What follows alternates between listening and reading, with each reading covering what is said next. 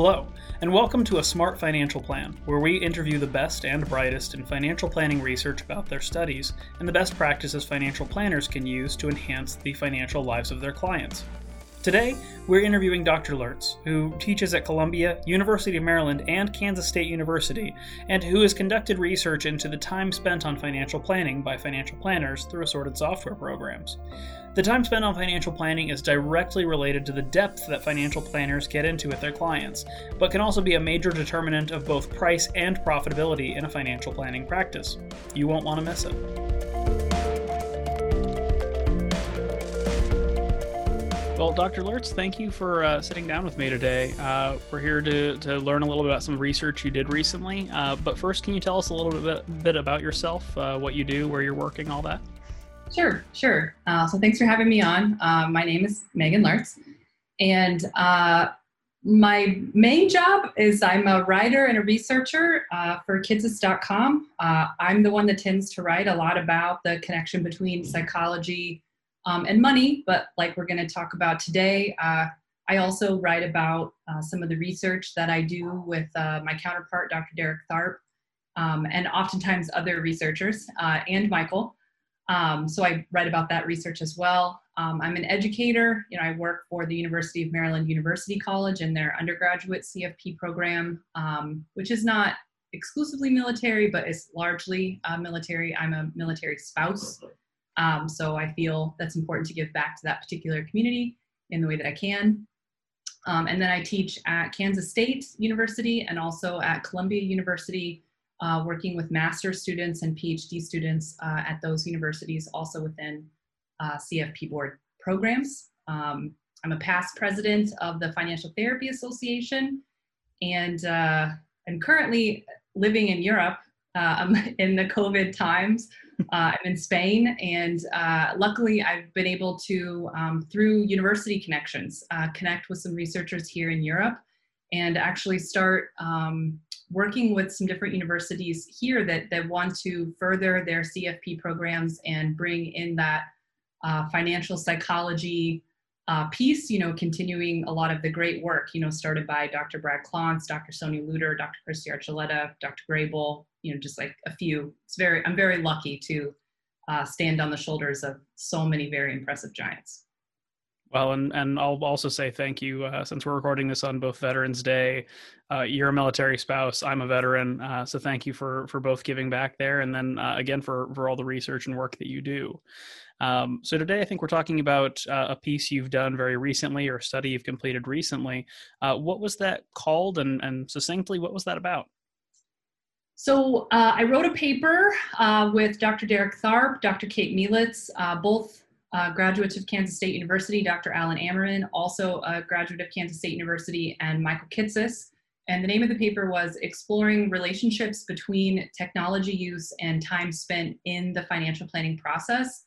And this was uh, data collected by myself, uh, Dr. Derek Tharp, and Michael Kitces through our uh, platform or through the Kitces platform. Um, one of the things that's that's really cool about the work that I do with Michael and with Derek um, is that we we endeavor to do research on financial planners. And so um, for this particular paper, you know, we were interested in, you know, knowing whether, you know, all software promises efficiencies. And so we we wondered, you know, how does that translate into financial planning work? You know, does does the technology that financial planners use, you know, make them faster?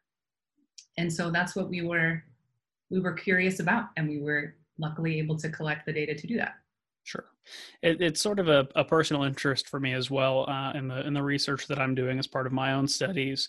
Um, I'm quite interested in in sort of planning efficacy. Right? Does does planning mm-hmm. work? Does it actually real produce greater or lesser results if you do it differently? And and I know one of the questions I often have is does more planning equal better planning, or uh, is it sort of that classic hourly problem where the slow reader gets paid more than the fast reader? Uh, so something like software is is of course valuable um, you know, as, as a tool for financial planners, but it obviously can probably make a pretty big difference both in how your practice runs and, and everything else.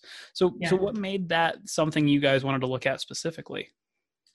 Well, there was some prior research that, well, one, you know, again, there isn't a lot of research actually done on financial planners. And one of the few papers that we found that even began to address this topic uh, was done by Thomas, I'm probably going to butcher his last name, but Philippon.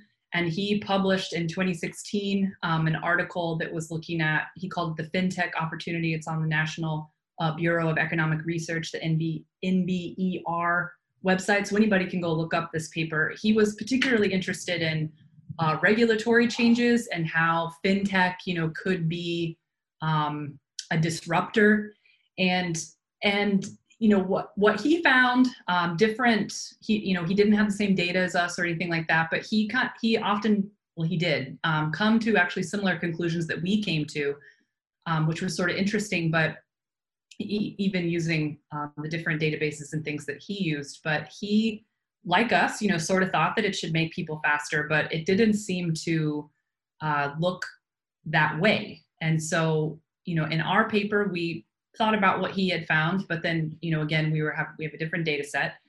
Um, and so we were investigating. Uh, we had a bunch of hypotheses, but uh, um, to just kind of sum them up, you know we were interested in sort of data gathering technology you know like does data gathering technology lower the time spent in the data gathering phase or even in the data monitoring phase you know afterwards you know continuing to collect to your point uh, daniel information over time and you know having to redo a financial plan or you know uh, not redo that makes maybe it sound bad but not redo a financial plan but we do financial planning. We do not, you know, necessarily just write a financial plan. And so the rewriting and writing of financial plans to me is inherent in the process. So um, anyway, the data gathering and the data monitoring phase both, you know, does does data gathering data uh, or data gathering technology help with that?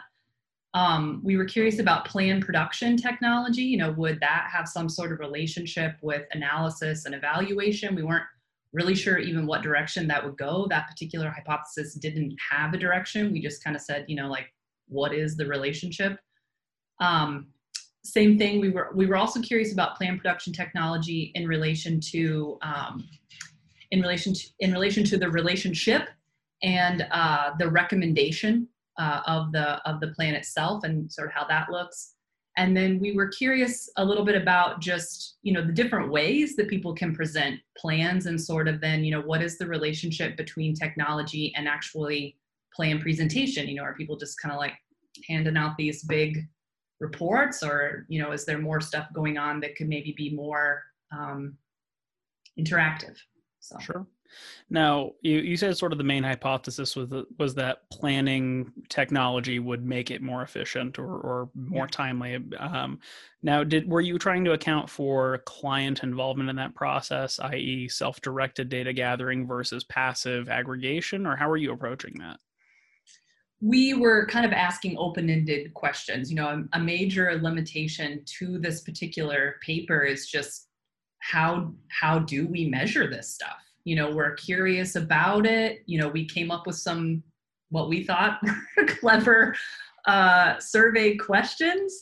Um, but you know we weren't talking to the clients. You know we were just talking to the advisors. And you know in particular you know we were talking to advisors that love michael kitces you know so they are perhaps weird in a lovely way um, amongst you know the advisor community as a whole.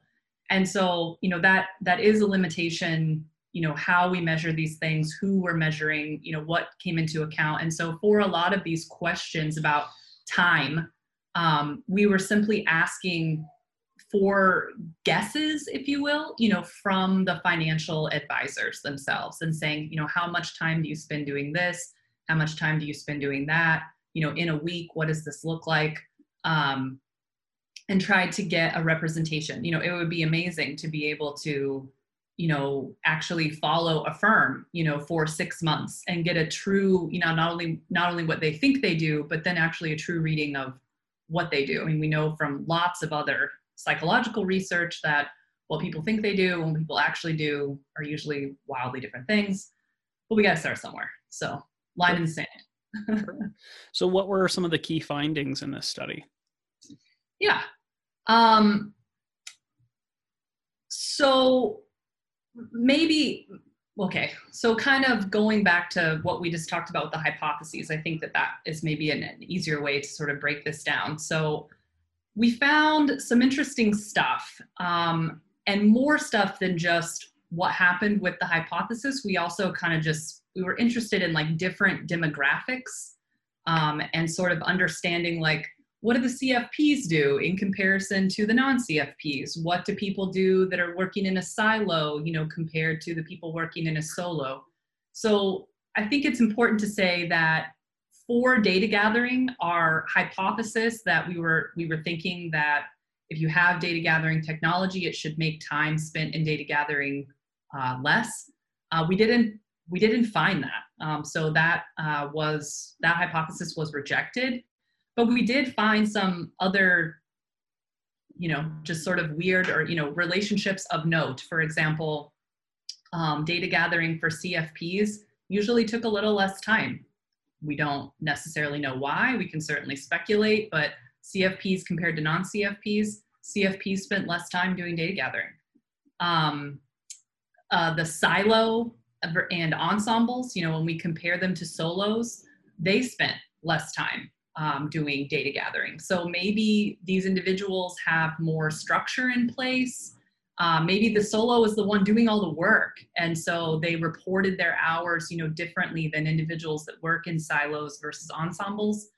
Um, perhaps what what I think, and I actually think that Derek and and Michael and Kate and Alan, uh, my co-authors, uh, would also think that a lot. We did um, we looked at a lot of uh, psychological traits, the big five uh, personality traits in this study as well. Mm-hmm. And conscientiousness, agreeableness, and neuroticism, those were all related to spending more time data gathering. And if you think about that, you know, conscientious people, um, agreeable people, neurotic people, mm-hmm. um, are perhaps you know more nervous or perhaps just more concise or precise or you know feel like there's always the need for more information and so mm-hmm. personality wise they're spending more time data gathering um, when it comes to you know analysis and evaluation um, tech wise you know kind of the basis of the study the only significant association that we found you know all else being equal was that those advisors that reported using a specialized tool and those uh, who reported using spreadsheets um, were spending more time uh, in the analysis step which you know sort of makes sense you know versus those that are using well a specialized tool but a, just a generalized planning software um, and so you know advisor or and so to some of the demographics the female advisors were spending more time than the males for analysis and evaluation.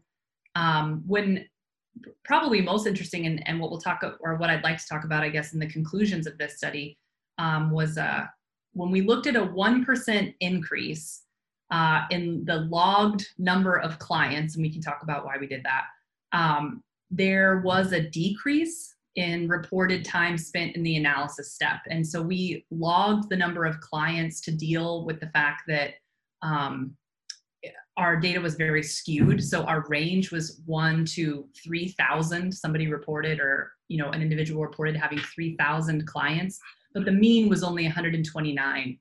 And so we logged number of clients to deal with this sort of skewed um, issue. It's a, a common practice, but just kind of helps to make everything a little bit more even mm-hmm. um, and make the analysis make a little bit more sense um, instead of having these you know crazy skews. Um, and so that was sort of interesting but but at the same time it makes sense. You know if you have more clients maybe you have less time you know to be spending on analysis and evaluation.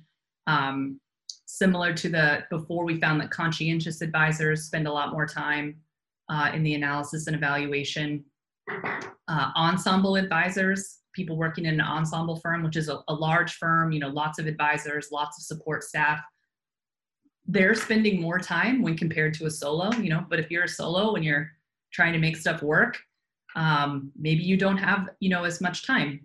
Um, well, uh, so sort of did your study take a look at those ensembles and and have a way of asking the question? Is it maybe communication between team members? It's the the time to look up the data in the CRM or to get the notes from the other planner who put did the data entry before you start working on the analysis, or, or was there any any granularity like that?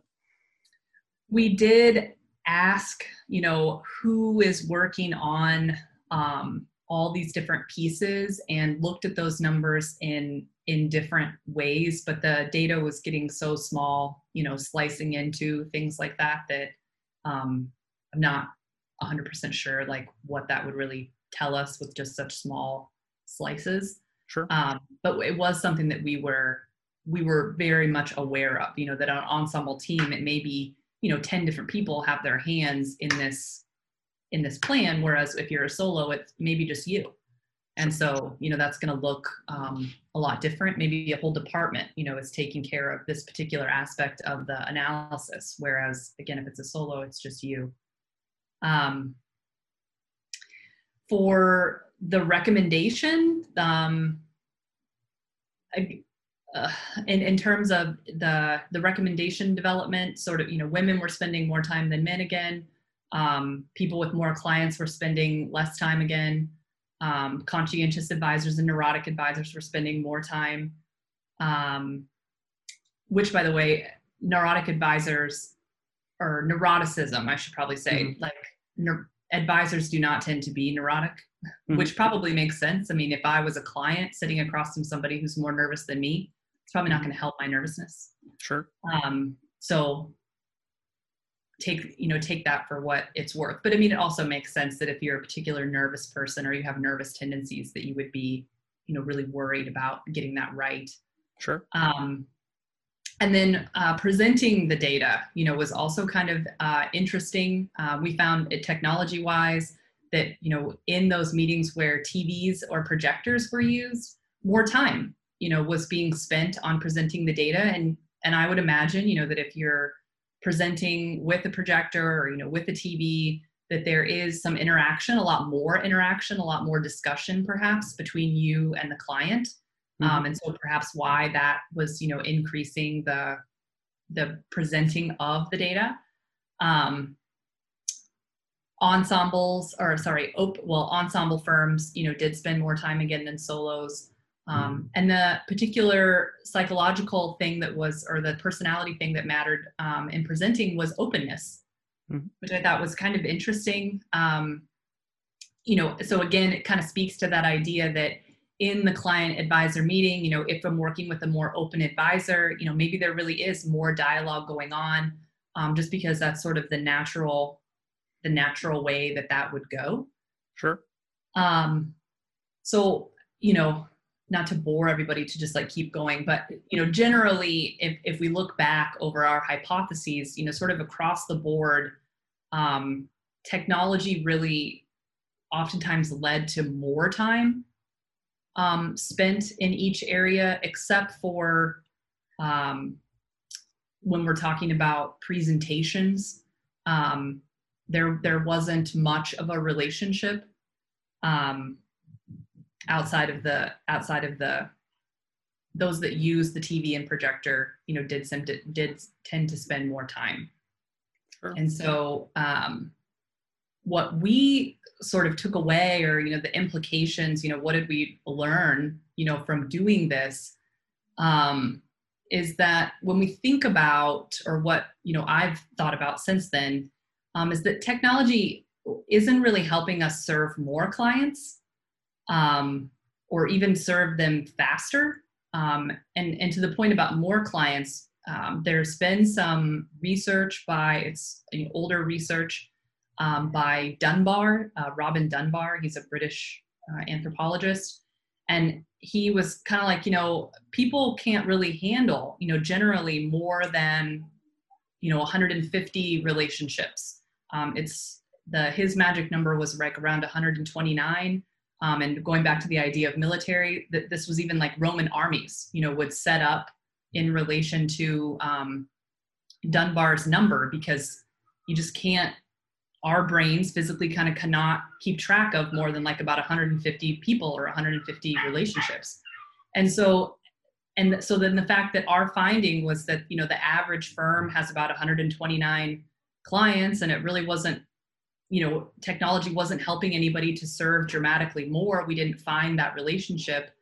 Um, when we're thinking about efficiency i don't know that the answer is necessarily you can serve more clients you know get this technology and you can serve more clients.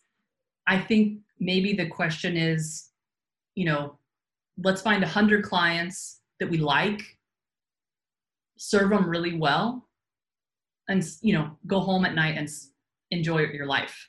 Um, i think that that life work balance you know should maybe be what we're chasing to a level of you know efficiency. Um, we also found things that point to the fact that technology um, only really helps advisors go deeper. You know the fact that so many advisors are conscientious um, which is a wonderful trait you know instead of taking 10 minutes you know to do something they're taking two hours because they're kind of like well what else? Well what else? Well what else? And so at some point you know there is this idea of okay well what asking what else maybe seven times is good but if we do it eight times you know now we've reached a point of diminishing returns. And so at, you know where do we draw that line? You know we didn't we don't know um, from the study that we have but again i i think that's important in terms of the work that financial planners do and perhaps the pressure that uh, individual uh, in advisors you know going out to have their own practice or even working within a practice you know just kind of realizing the finite ability you know of what we can do emotionally you know even though we have these computers that can compute you know all these things or you know this financial planning software that can do all these calculations you know so super fast. Um, that doesn't mean that you're going to comfortably serve you know any more than probably about 130 clients. And so to think that bringing on technology is going to help you to get to 250 comfortably um, that's that's just not the reality so there's um, there's a whole bunch to unpack there. I mean, there there there's a, a, enormous amount of takeaways. I'm just sitting here thinking about all the different things that come out of that. So I mean, you know, the the idea that planning technology helps us go deeper. Um, I think we could into it somewhat, right? I mean, it would take me, I don't know, weeks to do one Monte Carlo analysis by hand uh, if I was going to try. I don't even know if, if if that's possible. You could probably do it in a week, Daniel. I don't, that would be a hellish week for for I think most of us. Uh, but I mean the idea that you can you know you can run that through in 15 seconds off of planning software or uh, change you know change one variable and have it affect you know 20 different outcomes in different areas. I mean that that sort of stuff obviously is efficient, but I but the finding that it's not saving us time I think is really key. Um, because we're you know we're we're sort of seeing the the growth of um, of course sort of mass planning right? We're, we're seeing firms adopt uh, either no fee low fee supported planning uh, self-directed planning um, and uh, and in some cases at price points where I, I don't I don't understand the economics or the you know the the amount of time you could possibly work on a plan for a client is so constricted by the sheer economy of scale you'd have to to obtain. So, do you think you know that we're going to see planning technology maybe to begin to develop in a direction where it it, it is actually more efficient, where it's it's somewhat more direct and to the point, um, or do you think we're going to see more of a divergence between maybe um, call it uh, a, a very high end financial planning software program style between smaller practices and sort of a more industrial mass production version of planning in, in other cases. I, I, guess the question here being where, where do you see us going with this, these sorts of findings? Well we certainly hope i mean i, I don't want to speak for you know all of my co-authors but you know we doing research on what technology actually does and letting the technology companies know you know that is a big step in the right direction. And you know whether whether it becomes whether the software evolves you know to actually help people be more efficient or if the technology becomes more um, you know narrow in focus so that you know you have a special tool for just about everything you know a special tool for estate a special tool for social security a special tool for retirement projections and that maybe that is is better in some way because it would help us monitor our time um, and do you know fancy things for when that's appropriate. Um, but it also i would challenge you know for the average financial advisor for just for the everyday financial advisor to actually i mean it, it will take time. It's never easy to do something like this but to clock your time you know be aware of how long it takes you to do a financial plan. Um, you know and then and how long it takes other people you know perhaps in your firm to do a financial plan. And if you adjust that time you know up or down um, you know knowing full well that the plan is is just one of many. It is an iteration. Um, if we're truly doing financial planning and so, you know, when is enough enough for the plan to be appropriate? You know, knowing that we're going to review it again next year and that very likely within two years it's going to need an adjustment. Um, then, you know, we have to ask ourselves, you know, what is it? It is our probably natural propensity, you know, given the high correlation of um, conscientiousness and people working in financial planning that again you're your natural inclination is going to be driven to go deeper to spend lots of time to look at it you know seven ways to sunday. And i'm not saying that that's not great. You know i'm sure that there's lots of great financial planning going on. Um, but if you're burning yourself out you know for the sake of burning yourself out arguably that's not you know that doesn't help anybody. That doesn't help the firm. That doesn't help you. That doesn't really help the client. Um, you know, and spending all this time on like one single perfect plan, you know, do then we neglect, you know, wanting to do a plan again in the future, you know, because we just spent all this time doing this other one. Uh, we don't want to be too attached to it, I guess. Sure. Um, and so, yeah, I, I, I think it could mean a lot of things for, um, for technology. I mean, certainly we need it, um, but it's, uh, you know, like Steve Jobs, he was always like, you know, you don't know what you need um, if you've never used that thing before you know if we you know before we all had iphones and or smartphones you know we didn't know that we needed this thing and how much how well it could make our lives maybe not so well sometimes. Sure. and so even thinking of you know what hasn't been built you know that would be interesting and you know would really actually help people. Sure. And it's probably a different a different technology or a different you know set of technology pieces um, depending on the type of planning that you're doing or really the type of families or individuals that you're working with um, and the complexity of their financial needs. Sure.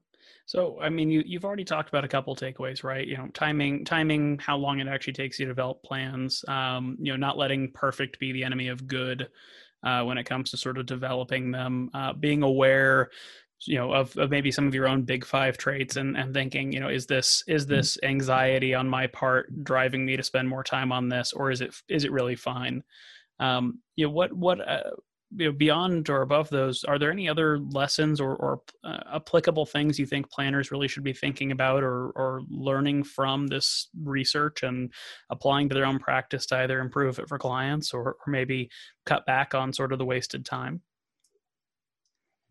um,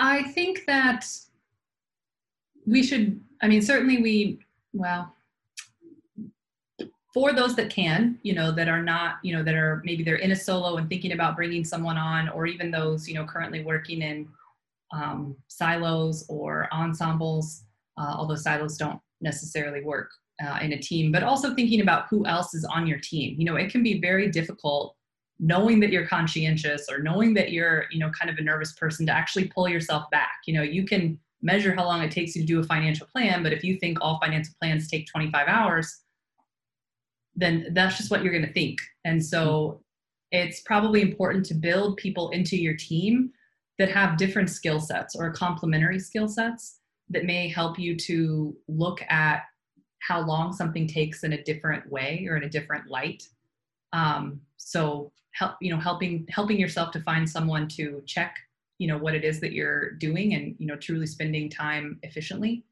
Um, i also think in to to a point that i've made but maybe didn't uh, stress that um, and i might just be particularly sensitive to to this given you know what all has happened in 2020 but um, you know if you have 50 clients that you like if you have 75 clients that you like if you have 100 clients that you like that's pretty good you know and and you may never really grow much more than that as an individual. You know if you want 500 clients well then there probably needs to be a couple of advisors um, working there you know for you to serve those 500 individuals well um, and for you you know to have a normal 40 hour work week um, and have you know a high quality of life. Um, i very much believe you know that financial planners need to take care of themselves in order to do good work for others. Um, and so i think that that is important. And then you know if if we were to have you know um, or if we were to recognize that okay if i do scale back maybe some of my deep dives or if i choose to just deep dive on these particular things that you know really need that sort of critical uh, slower maybe multiple iterations multiple angles to look at the problem uh, and pull back in some of the other areas where maybe things are more just straightforward. Um, then you know what do we do with that time? Um, you know and that can be the deeper conversations or better conversations with our clients. Um, i think that that is an important consideration. Um, and i would uh, yeah I, I think those probably those things you know think about a team and how to support yourself. Think about you know what it really means that it's it's no surprise necessarily that in all the you know we had a, over a thousand advisors you know that took part in this survey you know so no small number. And you know granted they were predominantly male they uh, predominantly cfp holders predominantly um, rias you know and so they're not a, a true reflection of the world um, of financial planning or all the different ways people can work as a financial planner. Um, but i think it does you know say something about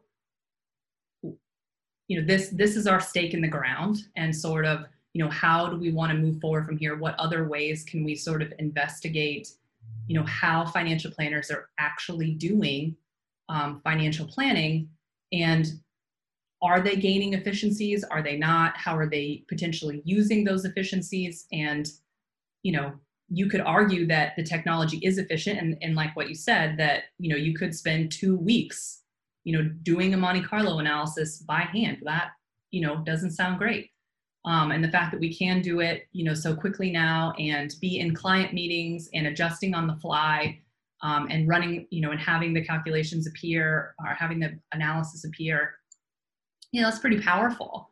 And so making sure then that we use that power you know in a way that serves us you know but also uh, serves the clients.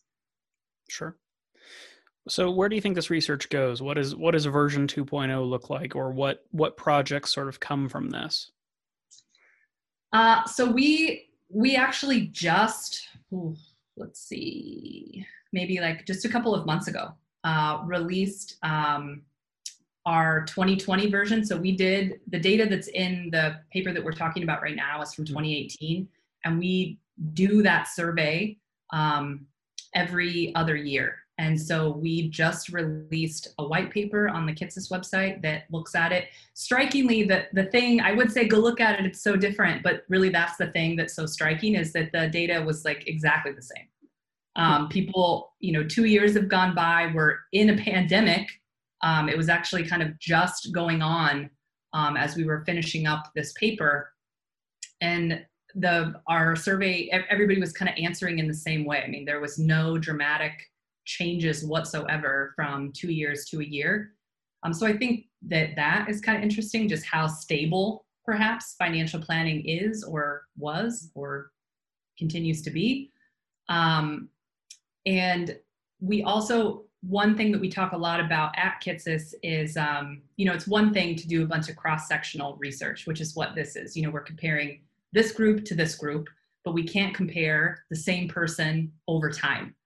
And so we want to be able to do that. You know, we want to be able to you know, uh, have that RIA who's in his or he or she is in his first couple of years of practice, and you know, how do they answer the survey? And then we resurvey them again in three years, and we compare themselves to themselves, um, and sort of looking at then longitudinal data. Um, you know, wouldn't that be interesting to look at somebody in their first five years compared to their the next 15 years? Um, so I'll say as a student and a practitioner, yes, it would be interesting. yeah, it would be super cool. Um, so that is one of the things that we are working on. You know how how we want to design um, that sort of data collection. Um, and so I guess as a call out, if I'm allowed to do that, I'm going to do it. You can cut it out if you don't want to. Um, but you know, go if you know that, or if you hear that Kitces is doing a uh, a survey uh, participate you know participate. It is so important for us to hear from everybody you know individually um, even even for cross-sectional data. You know we still want to we still want to know. Actually we just finished a survey um, unrelated to this research but it was a survey that we did on financial planning or financial planners and their well-being. You know how are they doing do they like their jobs um, looking at all kinds of different aspects, looking at different psychological things, um, looking at different personality things. And it's, I'm sorry, Daniel. No. I have a Mac and it like shoots through to my phone or shoots through to my computer. Um, and so, yeah, just different types of different types of collecting different types of data so that we can look at these types of questions in real time or in in overtime really. Um, you know what does it look like? How much time is an advisor spending on their technology and how they're using their technology in the first year compared to after they get used to it? Or you know what combination perhaps of tech, different technology pieces over time you know lead to greater or less uh, efficiencies within the practice itself um, it would be really nice you know to be able to answer um, some of those questions, um, but that takes time. Sure. Well, uh, Dr. Lurtz, I want to say thank you for uh, being on the program with us today and sharing some of the, the great lessons from your research. And I know I'm personally looking forward to a lot more of it to come. Thank you. Thank you.